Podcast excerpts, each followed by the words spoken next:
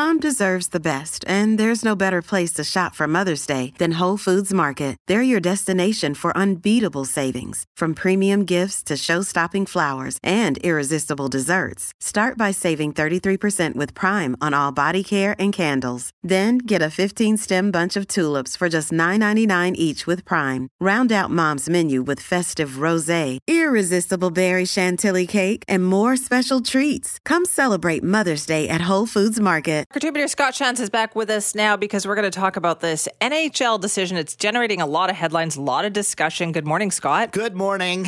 Okay. Yesterday, you called me a Pollyanna. Was that yesterday or a couple of days ago? Might have been every day, Scott, because you are. and I typically am, but I I am actually legitimately upset about this. Okay, so this is a good reason for us to talk about it. I think a lot of people are.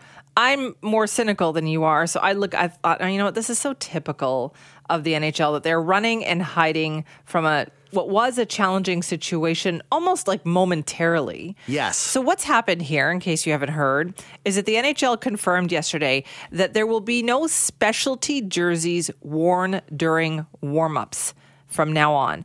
And you think, oh, okay, no big deal. But the thing is, there were great causes. These were these really advanced kind of hockey into being for everyone. Yeah, I mean, like you were saying, it was a, a, momentary thing that that a few people had their feathers ruffled over the Pride Night jerseys. There was maybe ten players in the entire NHL that didn't want to wear the Pride jersey, and the teams dealt with that in the ways that they dealt with it individually.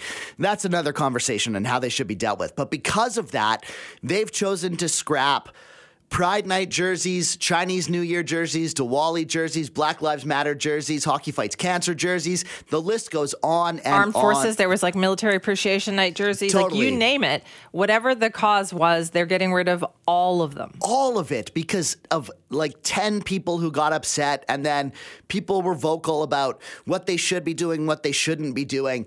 And instead of, you know, standing up and facing some of these issues and saying, yeah, there is some difficulty here and we do have to figure out how we're going to navigate this with people's individual rights and freedoms and all of that type of stuff. Like that's a conversation that needs to be instead of having that conversation with players and fans and teams and a conversation that we're all having sure. all the time. The NHL has decided to too hard. No, nope, not going to do it. That's right. We're gonna we're just gonna go. We're just gonna go home. We're not going to engage. It, it's just it's so mad. And then they're also saying, you guys can do that. We'll sell the jerseys, but we're not going to wear them. I don't understand this because I understand that they had the issue with some players not wanting to wear them for Pride Night. And my feeling on that is fine, don't wear them. But if, as an organization, you're the boss, this is your team, this is your organization, and you say, this is the tone we're setting, we are welcoming this game for everyone, then that is incumbent upon the player to explain why they don't want to participate in that. You don't totally want to, you don't want to salute the military? Explain to people why you don't want to salute the military. You don't want to do hockey fights cancer? Tell us why you don't want to do, don't want to wear the Pride Night jersey? You tell people why you don't want to wear the Pride Night jersey.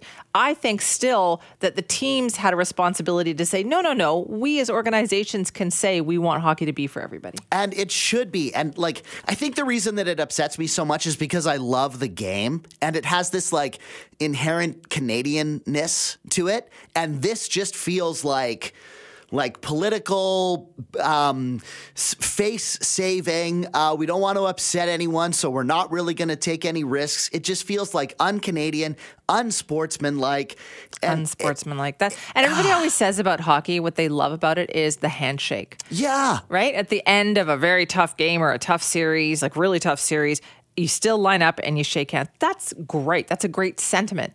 I don't understand why we're not doing that for this. It's a great point. it's point. the same thing. It's a, it's a metaphor, but it's the same thing. Yeah, and I mean, it's just like it, it's a bigger thing. It feels like almost we're moving backwards.